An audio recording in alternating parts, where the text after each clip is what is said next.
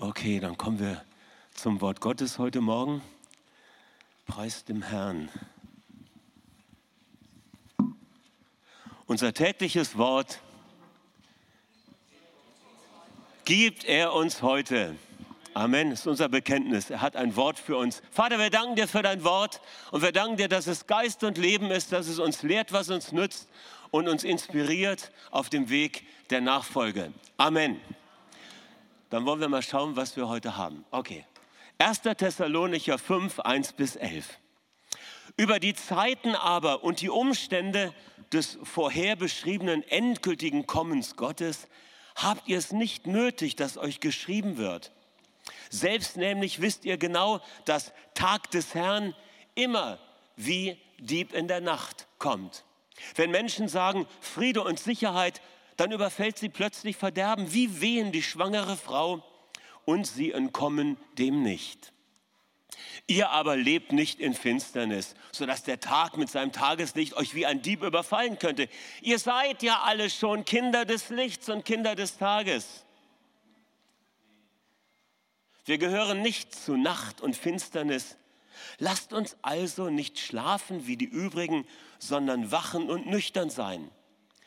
Da wir aber Tagesleute sind, sag mal Tagesleute, Tagesleute. Da wir aber Tagesleute sind, lasst uns nüchtern sein, bekleidet mit einem Panzer, der in Vertrauen und Lieben besteht und einem Helm der Heilshoffnung. 1. Thessalonicher 5, 1 bis 11. Wir machen heute Fortsetzung mit äh, dem Monatsthema. Und das Monatsthema, das wir haben, sind ja Aufforderungen in der Endzeit. Joseph hatte ausgehend von Matthäus 24 mehrere Imperative aufgelistet.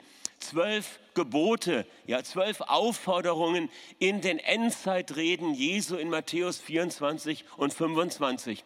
Und ich möchte heute eine davon herausgreifen, und zwar die Aufforderung, seid wachsam oder wacht also. Und ich möchte fragen, was bedeutet die Aufforderung, seid wachsam für uns? Vorab ist wichtig, dass wir zwei Punkte noch einmal klären, nämlich auf welche Zeit beziehen sich denn die Aufforderungen in Matthäus 24?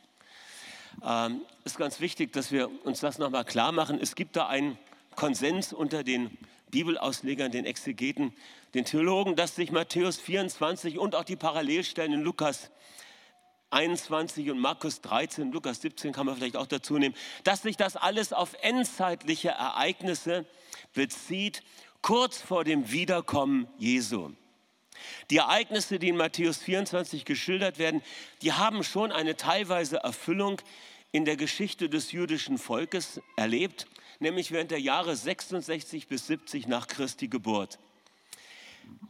Ihr habt, glaube ich, äh, in der vergangenen, beim vergangenen, äh, bei der, bei der einen, ersten oder zweiten Predigt von Joseph über das Thema auch etwas gehört, über die Belagerung Jerusalems, die Zerstörung des Tempels durch Titus und wie dann die Mauern äh, zusammenfielen äh, und das Gold geschmolzen ist und die Soldaten das, äh, das Gold rauskratzten und all diese Geschichten. Das heißt, das war, was damals geschah, war ein Schatten für das, was in der Zukunft noch kommt.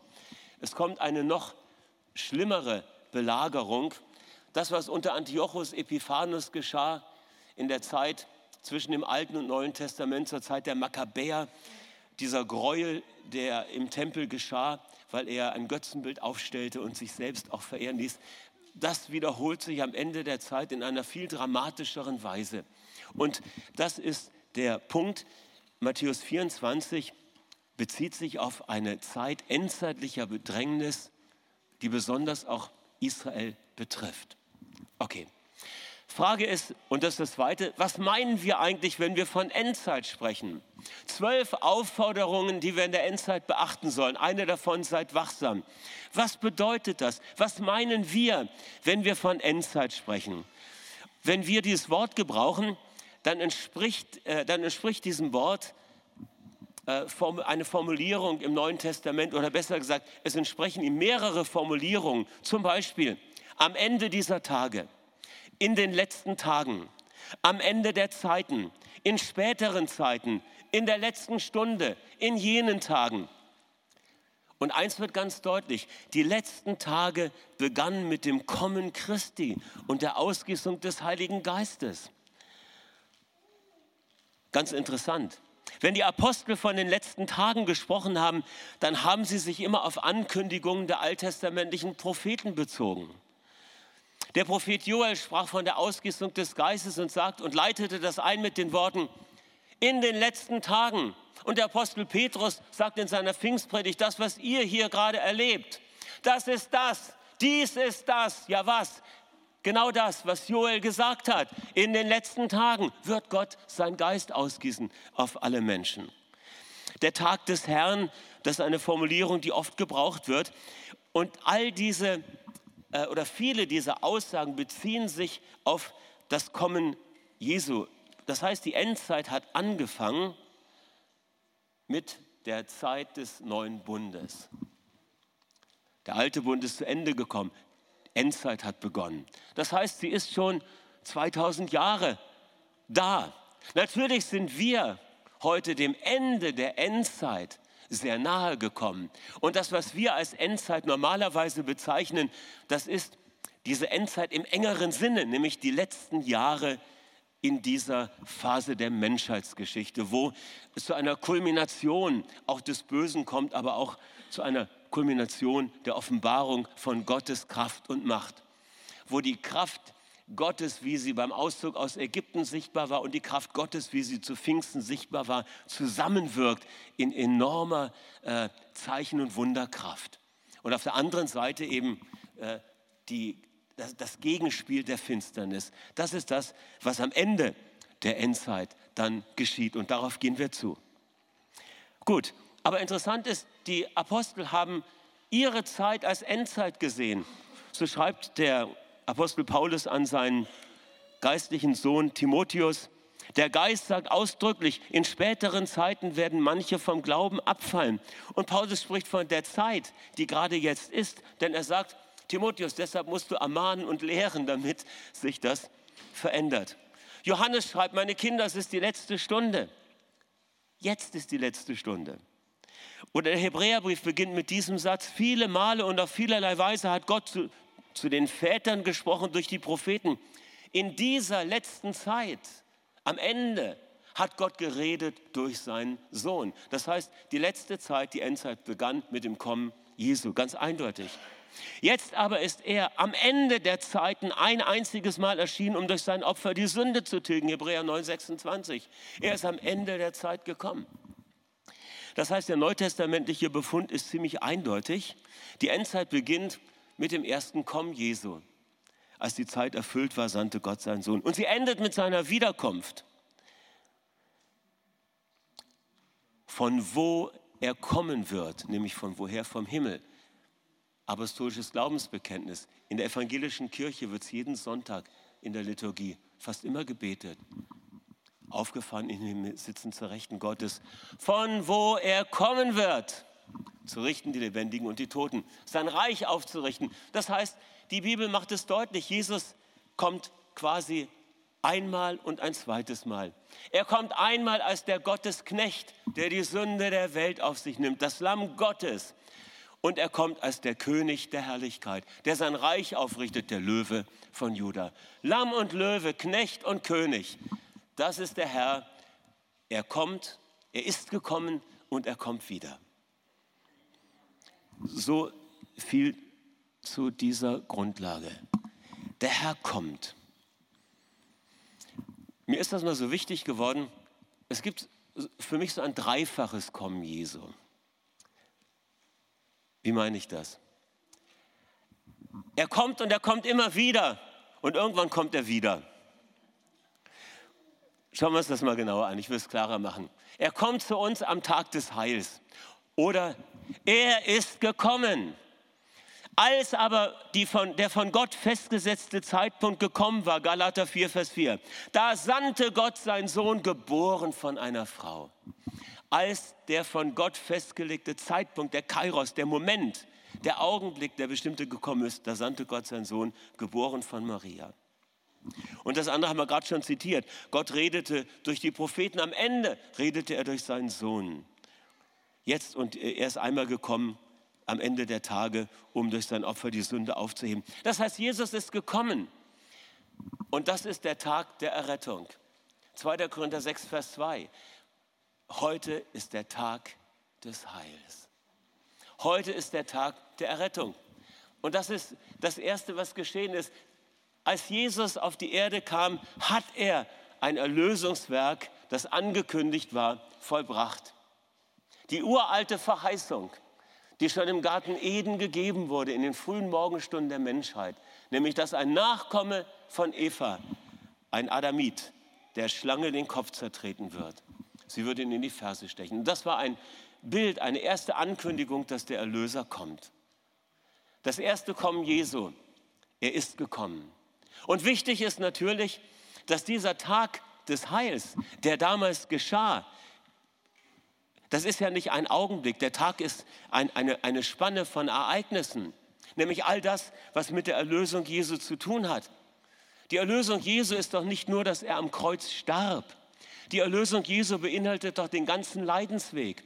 Er war verachtet, er war verspottet, er wurde nicht mehr als ein Mensch betrachtet. Alle haben ihn äh, nicht wertgeschätzt. Er wurde abgelehnt. Das heißt, Jesus hat emotionalen Tod äh, erlebt.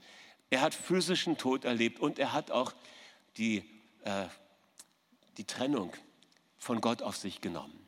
All das war nicht ein Moment nur am Kreuz, sondern das war die ganze Geschichte seines Leidens. Das ist der Tag des Heils für uns. Und dieser Tag ist in der Geschichte einmal geschehen, so um das Jahr 30 herum unserer Zeitrechnung. Aber dieser Tag des Heils, der nützt mir und dir nichts, wenn ich ihn nicht ergreife. Wenn ich nicht diesen Tag nehme und sage, das ist meine Stunde, das ist mein Tag, sagen wir manchmal. Ich sage dir was, was ist dein Tag? Nicht der Tag, wo du gerade befördert wirst, nicht der Tag, wo du deine Frau der Träume kennenlernst oder den Mann deiner Träume. Was ist der Tag, wo du sagst, das ist mein Tag?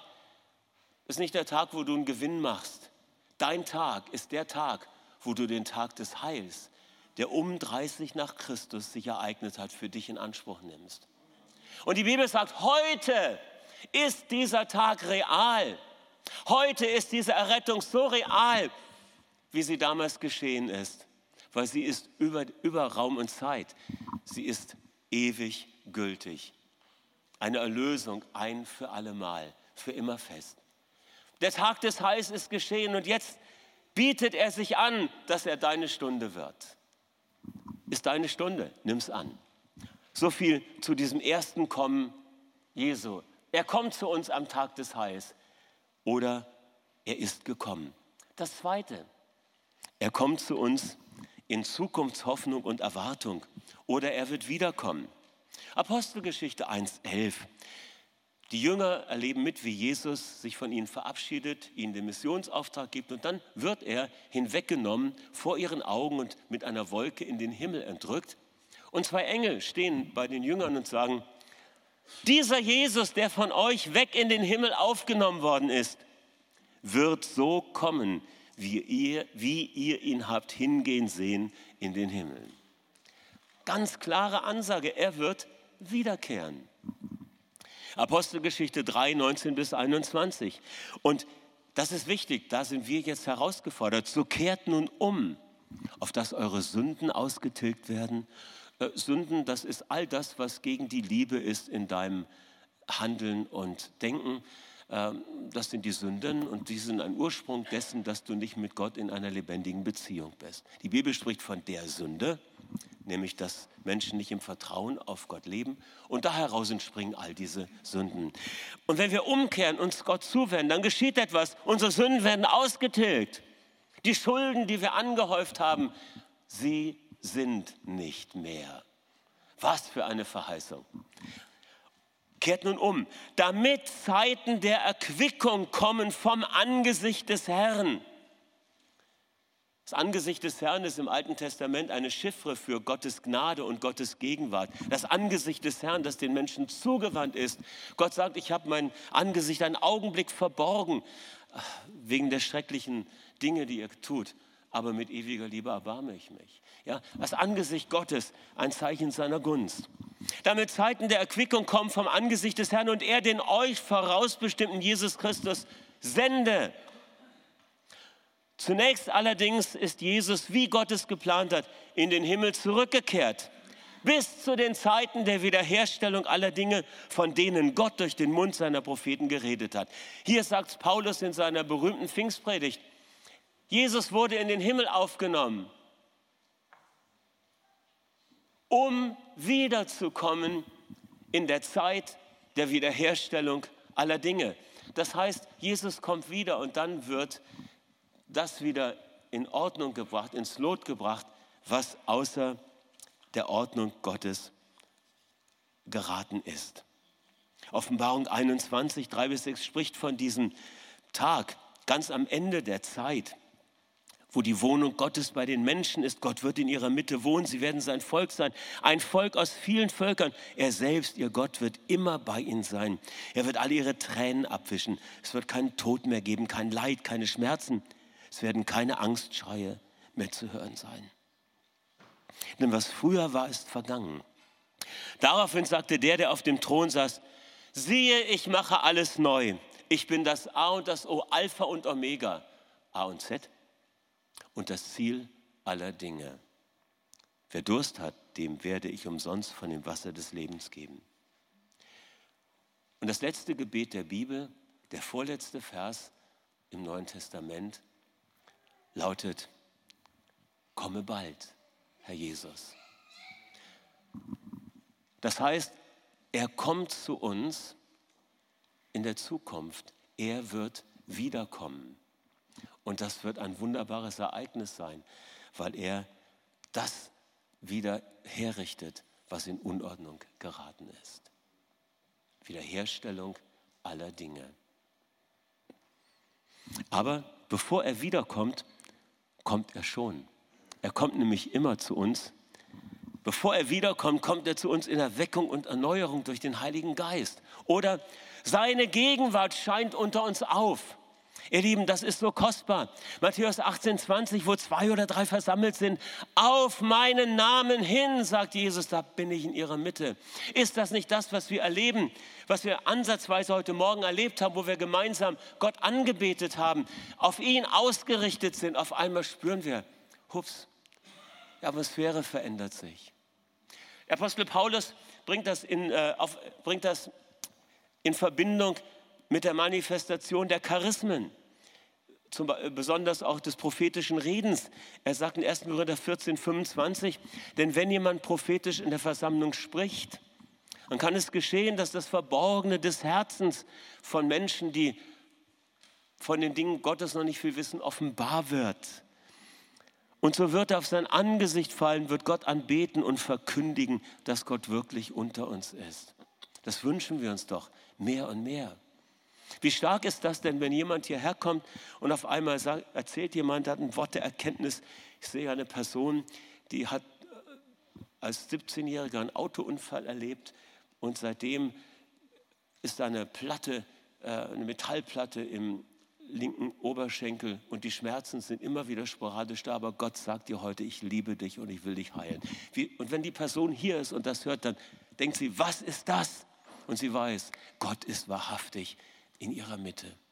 Amen. Deshalb ist es so wichtig, dass wir dem Raum geben, dass er zu uns kommt, bevor er wiederkommt. Immer wieder durch die Manifestation seiner Gegenwart. Durch Charismen, aber auch einfach durch eine Veränderung der Atmosphäre. Wir erleben das ja ansatzweise in manchen Gottesdiensten. Das sind so kostbare Momente. Wir werden nie vergessen, wie wir hier, das ist schon länger her, aber es war so stark wie selten. Wir hatten hier eine Konferenz damals mit dem Richie Selzer und dem Paul Martini und komm an dem Samstagabend hier rein in den Raum. Es ist noch kein Lied gesungen und du spürtest eine Verdichtung hier im Saal, dass du dachtest, das ist unglaublich. Gegenwart Gottes ist schon da. Ja, er kommt zu uns, bevor er kommt. Er kommt. Seine Gegenwart scheint auf unter uns. Oder wie ist das, wenn wir in einer kleinen Gruppe zusammen sind und beten und auf einmal spürst du, der Herr ist da. Als wir letztens in der Hausgruppe unten gebetet hatten für den Uli, auf einmal war es so stark die Gegenwart Gottes. Ja? Und, und du konntest, es, es war auf einmal ganz anders. Atmosphäre war verändert. Seine Gegenwart scheint auf. Ihr Lieben, das ist so wichtig. Lasst uns danach uns ausstrecken. Er ist im Raum. Wenn er im Raum ist, dann verändert sich die Raumtemperatur. Ich weiß noch, wie ich vor vielleicht 30 Jahren unseren Grafiker besucht habe. Der lebte damals im Turmzimmer in Schloss Hurlach. Ein Mann namens Albrecht. Image Design. Damals war er da noch gerade in der Jüngerschaftsschule oder war gerade fertig. Man hatte einen Mentor, den Brian Pollard, auch ein guter Grafiker. Und dann saßen wir oben, weil ich so eine Studentenzeitung damals entworfen hatte. Und dann, das war noch die Zeit der Kassettenrekorder. Dann legt er eine Kassette ein, wo ein Lied äh, abgespielt wurde. Jesus is here, Jesus is here, my heart tells me Jesus is here. Ganz einfache Melodie. Er hat das gespielt und wir haben zusammen gebetet. Auf einmal war die Gegenwart Gottes in diesem Turmzimmer. Ja, Jesus ist hier. Ihr Lieben, das ist so wichtig. Während seines irdischen Dienstes, da war es so, dass wenn Jesus den Raum betrat, dann geschah etwas. Dann veränderte sich die ganze Situation. Das ist jetzt nicht in den äh, Notizen, das fiel mir heute Morgen so ein. Ich wurde erinnert an die Geschichte, wo Jesus in den Tempel kommt und dort für ein wenig Aufruhr und Unruhe sorgt. Und ich lese euch das mal gerade vor. Oder ich erzähle es euch. Er kommt in den, ich lese euch vor. besser, bevor ich mir hier eins rumstotter. Es war gestern irgendwie spät geworden, meine Zeit, wegen dem Konzert. Okay, Matthäus 21, 12 bis 16. Jesus trat in den Tempel Gottes ein und trieb alle hinaus, die im Tempel verkauften und kauften, weil das war damals üblich, dass man Opfertiere dort kaufen konnte. Und die Tische der Geldwechsler und die Sitze der Taubenverkäufer stieß er um. Und er sprach zu ihnen, es steht geschrieben, mein Haus wird ein Bethaus genannt, ihr aber habt eine Räuberhöhle gemacht. Ihr habt es zu einer Räuberhöhle gemacht. Und es traten Blinde und Lahme zu ihm und er heilte sie. Als aber die hohen Priester und die Schriftgelehrten die Wunder sahen, die er tat, und die Kinder, die im Tempel schrien und sagten, Hosianna, dem Sohn Davids, da wurden sie unwillig und sprachen zu ihm, hörst du, was diese sagen? Jesus aber sprach zu ihnen, ja, habt ihr denn nie gelesen, was in dem Psalmen steht, aus dem Mund der Unmündigen und Kinder und Säuglinge? Halleluja. Hast du mir ein Lob bereitet? Hast du dir Lob bereitet? Und er verließ sie und ging in die Stadt hinaus. Ich finde das ganz interessant. Was passiert hier? Das erste, Jesus kommt. Wenn er kommt, bevor er wiederkommt, dann passiert was. Er stellt die Priorität im Haus Gottes wieder her. Mein Haus soll ein Bethaus sein. Erste Priorität vor allem anderen. Opferdienst ist wichtig, deshalb müssen auch die Tiere da irgendwo erwerbbar sein. Aber bitte, das Wichtigste muss das Wichtigste bleiben. Wenn Jesus kommt, auch bevor er kommt, dann stellt er die Priorität wieder her. First things first. One thing is needy. Erstes zuerst, eins aber ist nötig.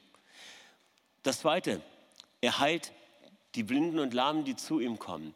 Das heißt, wenn Jesus kommt, dann gibt es Heilungskraft. Wenn Jesus den Raum betritt, dann ist da Heilungskraft. Da ist Gebetsinspiration und da ist Heilungskraft. Und dann gibt es aber noch was.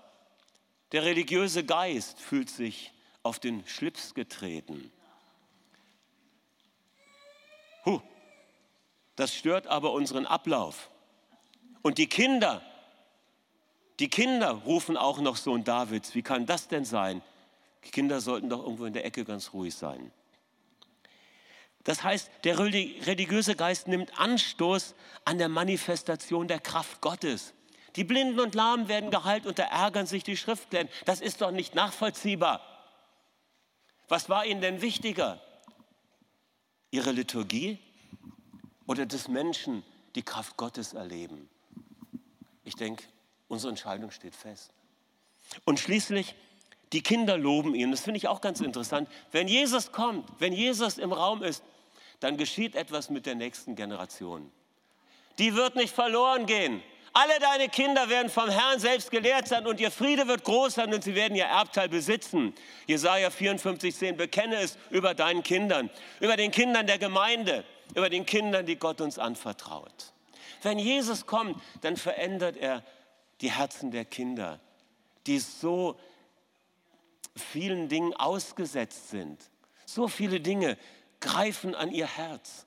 Ja, das können wir gar nicht heute mehr so kontrollieren als, naja, als Eltern, ich bin jetzt in der Großelternrolle. Aber junge Eltern, ihr Lieben, es ist so schwer für euch, das alles zu kontrollieren. Was es an Influencing Powers gibt, an einflussnehmenden Mächten. Ja? Okay, aber als Jesus kam, dann hat es was verändert. Priorität, Kraft Gottes, Scheidung der Geister und die, neue, die nächste Generation wird mitgezogen. Ich finde das stark. Und das sollten wir erwarten auch heute, wenn seine Gegenwart kommt. Okay, jetzt sind wir eigentlich schon fast fertig. Wacht also, seid wachsam. Was bedeutet das jetzt praktisch für mich und für dich, für dich und für mich? So rum ist höflicher. Sei wachsam im Hinblick darauf, dass Jesus gekommen ist. Ja, was meine ich denn damit? Damit meine ich, Geh sicher, dass du Jesus als deinen Erretter angenommen hast und neues Leben empfangen hast. Du musst sicher gehen, dass das passiert ist, sonst ist der Tag des Heils passiert, ohne dass es deine Stunde geworden ist. Und das geht nicht. Jesaja 60, Vers 1, mache dich auf und werde Licht, denn dein Licht ist gekommen. Und Johannes sagt von Jesus, er ist das wahrhaftige Licht, das in die Welt gekommen ist. Die Finsternis hat es nicht ergriffen. Ja? Aber alle, die ihn aufnahmen, denen gab er das Anrecht, Kinder Gottes genannt zu werden.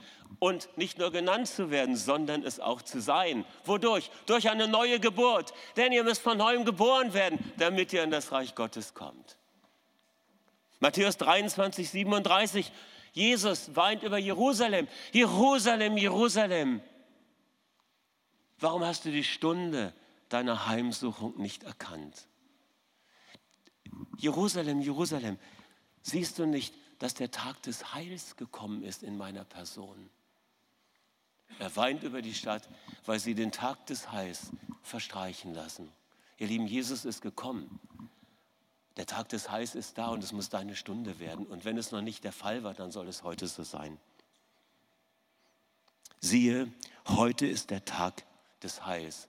Vielleicht für dich, der du das erste Mal ein Gebet sprichst und sagst, Herr Jesus, komm in mein Leben, vergib mir und mach mein Leben neu.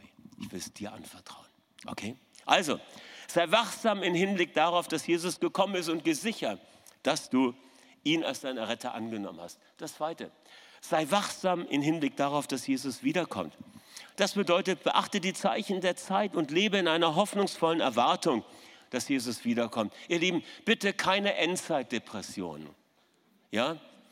Hütet euch auch vor manchen Literatursachen und Filmen, die angstmachend sind. Aber lasst uns realistisch sein. Jesus sagt zu seinen Zeitgenossen mal, ihr seid schon interessante Typen. Das Aussehen der Erde und des Himmels könnt ihr beurteilen. Abendrot, Morgenrot, morgen wird das Wetter schön oder schlecht. Aber die Zeichen der Zeit, die beurteilt ihr nicht. Wie kann das sein, dass ihr die Zeichen der Zeit nicht beurteilt? Und die Bibel nennt uns viele Zeichen der Endzeit, auch im Hinblick auf den letzten Abschnitt der Endzeit. Und es ist wichtig, dass wir das auch wahrnehmen und verstehen. Von den Kindern Issachar ist die Rede in 1. Chronik 12. Und von diesem Stamm wird gesagt, dass unter ihnen Männer waren, die in der Lage waren, die Zeit recht zu beurteilen zu verstehen und zu unterscheiden, was im Zeitgeist eigentlich abgeht, um dann dem Volk Israel zu raten, wie sie handeln müssen, wie sie reagieren müssen. Und deshalb ist es wichtig, dass wir auf die Stimme von prophetisch begabten Personen hören, die sehr seismografisch uns aufmerksam machen auf Trends und Entwicklungen, die sehr, sehr endzeitlich sind, damit wir dann aber nicht vor Angst erstarren, sondern dass wir beten und das tun, was wir angesichts aller negativen Entwicklungen in dieser Welt tun müssen. Und das ist eins. Die gute Nachricht von Jesus und dem Tag des Heils verkündigen. Amen. Ich habe gerade ein Buch gelesen von Rodney Howard Brown, uh, Killing the Planet. Unglaubliches Ding, wo er aufzeigt, wie ein Finanzkartell im Grunde uh, die ganze Erde zerstört. Das ist keine Verschwörungstheorie, es ist alles belegt mit Fakten. Aber ich habe gedacht, was wird er am Ende seinen Lesern raten? Und er macht genau das, was ich gerade gesagt habe. Wir beten für unsere Nachbarn und wir verkündigen ihnen das Evangelium. Amen. Und Gott kann in die Menschheitsgeschichte eingreifen. Hat er in der Vergangenheit gerne getan, tut er heute auch gerne. Er öffnet nochmal ein Fenster ja, der Gnade, auch in unserem Land, auch in unserer Stadt. Das ist wichtig. Nicht fatalistisch sein. Ja, kommt, wie es kommt, kann man nicht ändern. Nein, lasst uns beten für ein Fenster der Gnade, wo die Kraft Gottes fließt und Menschen berührt werden, damit wir erleben, dass wir Teil einer endzeitlichen Erweckung und nicht einer endzeitlichen Depression sind. Und schließlich das Dritte. Sei sensibel für das Aufscheinen Jesu in unserer Mitte und suche Zeiten in seiner manifesten Gegenwart. Gib der Gegenwart Jesu Raum, wann immer sie anklopft und geh auf seine Agenda ein. Wenn ich irgendetwas in meinem Leben bedauere, dann sind es zwei Dinge. Das erste ist, dass ich die biblischen Sprachen nicht extensiv studiert habe und darin fit wäre. Und das zweite, oder vielleicht das andere auch das erste, dass ich nicht so viel Zeit in, Gegenwart, in der Gegenwart Gottes verbracht habe und verbringe, wie ich hätte können. Das wäre das, was ich dir sagen würde, wenn du mich fragst, was bedauerst du am meisten in deinem Leben? Aber es ist ja noch nicht zu spät. Man kann es ja ändern. Die Sprachen hebe ich mir für die Ewigkeit auf.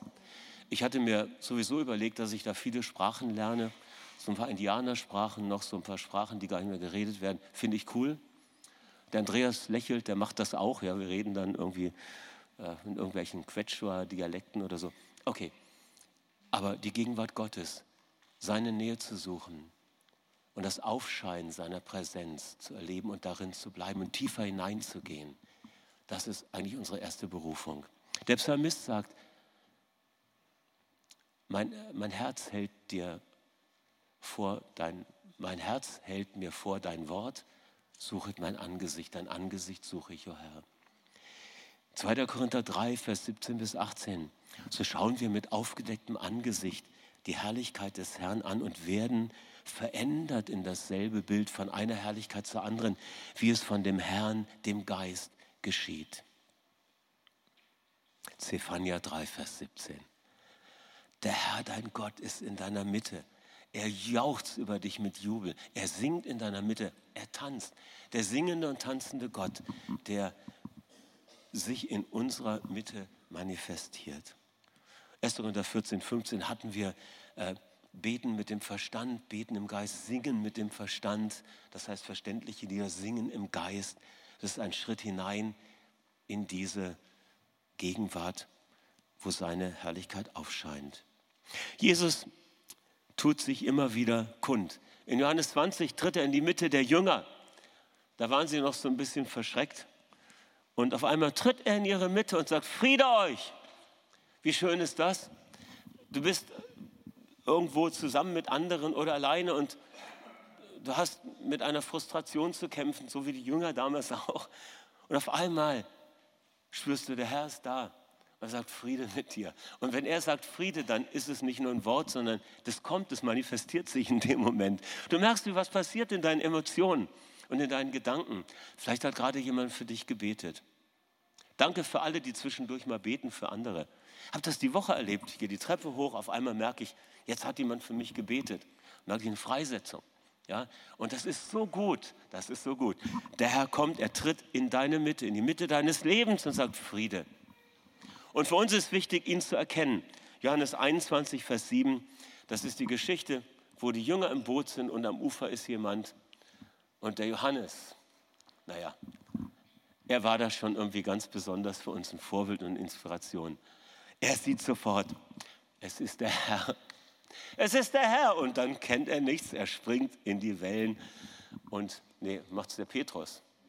Der Petrus war es, der ist ins Wasser gegangen. Ja? Aber Johannes sagt, es ist der Herr. Und das ist doch einfach genial.